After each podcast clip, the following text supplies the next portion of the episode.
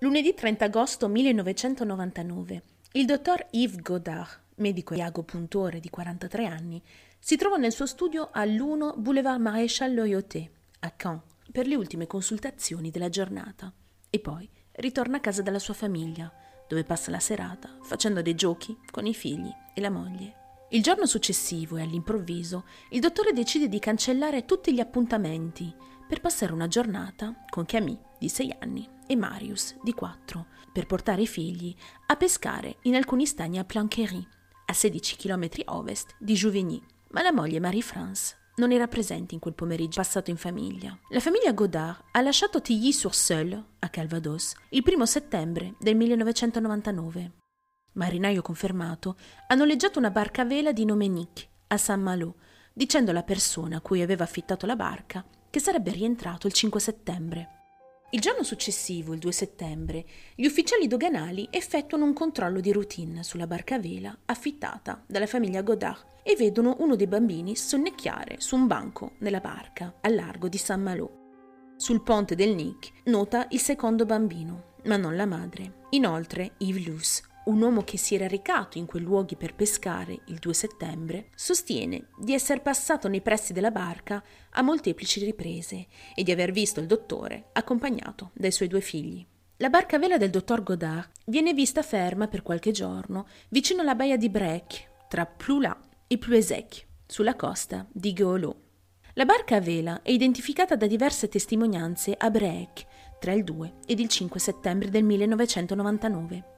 Tra questi vi è anche un venditore di waffle situato nei pressi del piccolo porto, che riconosce formalmente il medico e i suoi figli che si erano recati nel suo negozio per comprare delle cialde il 3 settembre. Il giorno successivo, il 4 settembre, la barca a vela Nick, apparentemente abbandonata, venne avvistata da una coppia che passeggiava nei pressi della baia, non lontano dalla punta di Minard a Plouézec. Il piccolo tender pneumatico appartenente alla barca a vela Nick viene recuperato da un peschereccio il 5 settembre, il giorno in cui la barca a vela sarebbe dovuta rientrare al porto di Saint-Malo.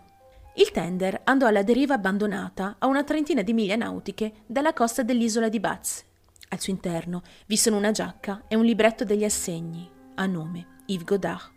Incuriositi dagli eventi, i gendarmi marittimi di Roscoff aprono un'indagine per una scomparsa preoccupante. Il 7 settembre il dottor Godard non è ancora tornato a Saint-Malo, dove i gendarmi si recano e scoprono grosse tracce di sangue e dosi di morfina nella Volkswagen Kombi del dottore.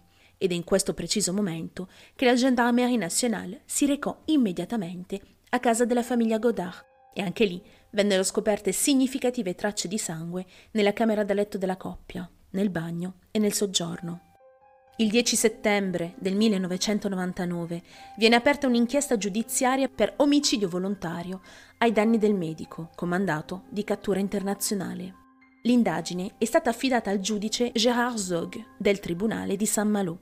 Il 16 settembre il sangue prelevato a Juvigny venne identificato come quello di Marie-France Godard, la moglie del dottore, vista per l'ultima volta il 31 agosto del 1999. Inoltre, il 16 settembre, delle persone scoprirono un giubbotto di salvataggio appartenente alla barca vela Nick, al largo delle isole del canale di Guernsey e Alderney. Il 23 settembre, la zattera di salvataggio gonfiabile della barca vela venne trovata mezza sgonfiata su una spiaggia della baia di Lim, nella contea di Dorset. Nonostante l'ipotesi della fuga del medico fosse quella favorita dagli inquirenti, secondo gli esperti del servizio idrografico e oceanografico della Marina, era impossibile che tutti questi elementi ritrovati successivamente fossero potuti arrivare in quei luoghi dispersi dalle sole forze delle correnti e che quindi qualcuno li avesse deliberatamente dispersi o lasciati in quelle zone in modo tale che fossero ritrovati successivamente. Passano ancora i mesi e arriviamo al 6 giugno dell'anno 2000, quando dei pescatori recupereranno sulla baia di Brioc un frammento di teschio umano, per poi rigettarlo in mare.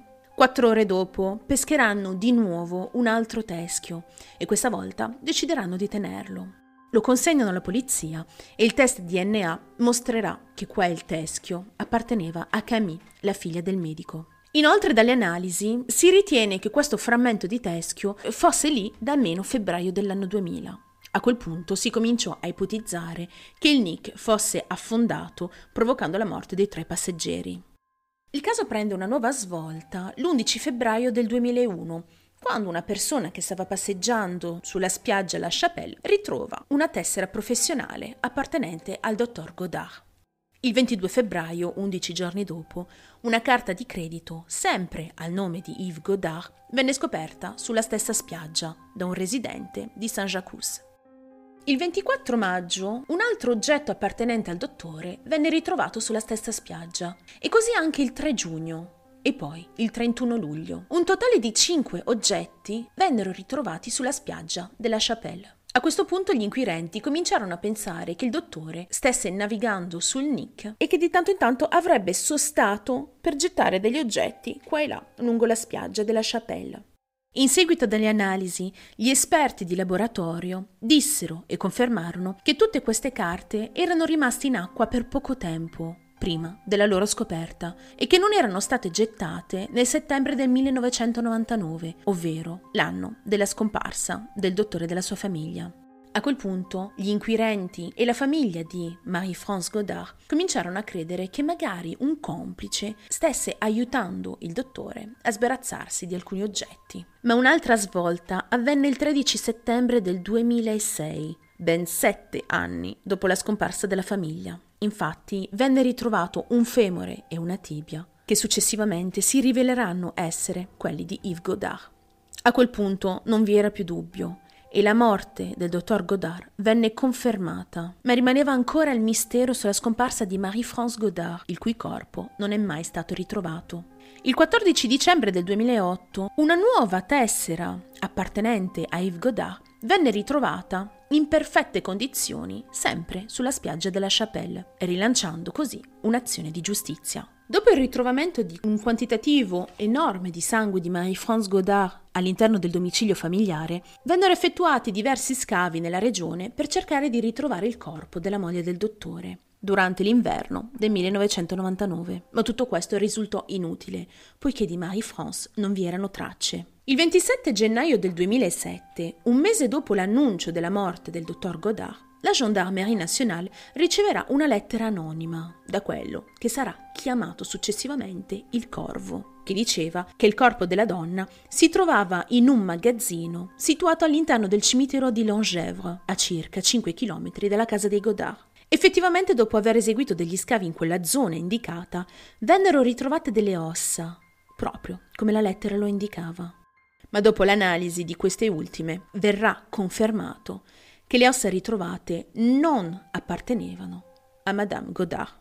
Inoltre la Gendarmerie Nationale otterrà tardivamente delle testimonianze sulla famiglia Godard. Infatti il 14 ottobre del 1999 un albergatore dell'isola di Mans afferma che il dottor Godard insieme ai suoi figli soggiornarono nel suo hotel dal 7 al 14 settembre. Questa è solo una delle prime serie di testimonianze che indicano la presenza di Yves Godard e dei figli in quell'arco di tempo. Successivamente altre testimonianze diranno che il dottor Godard si trovava in Scozia, in Sudafrica, a Miami o a Creta. Inoltre venne scoperto un altro conto appartenente al dottor Godard che venne aperto poco prima la sua scomparsa, ma nessun movimento di fondi è avvenuto su questo conto.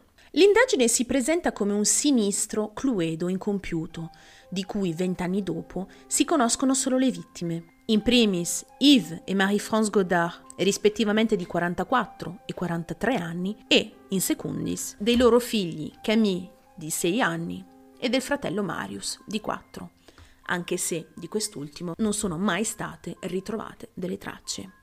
Successivamente, durante gli anni, venne scoperto che il dottor Yves Godard era un uomo con le spalle al muro, le cui bollette e fatture si accumulavano nel suo ufficio. L'uomo era indebitato fino al collo e forse questo potrebbe essere un movente per un possibile gesto estremo. Inoltre il suo rapporto con la moglie Marie-France era in difficoltà, poiché quest'ultima era molto depressa, fantasticava su una relazione reale o presunta con il suo psichiatra, confidando tutti i suoi segreti in un taccuino privato che il marito aveva scoperto poco prima la scomparsa della famiglia.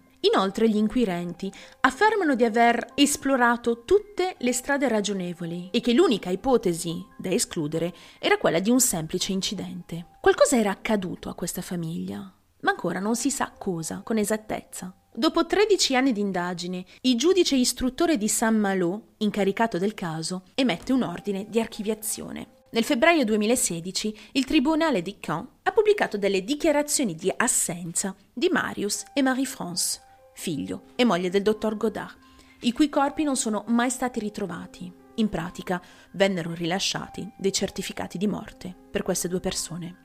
Tuttavia, l'ex procuratore di Saint-Malo, intervistato da un emittente francese, specifica che se degli elementi arriveranno dopo la chiusura di questa indagine giudiziaria, la giustizia potrà ancora utilizzarli e riaprire il caso. Per quanto riguarda la casa della famiglia Godard, questa risulta essere nuovamente abitata. Sono passati oramai 21 anni dalla scomparsa della famiglia Godard e ad oggi il caso rimane non risolto ed è, insieme al caso Dupont de Ligonnès, uno dei cold case più misteriosi di Francia.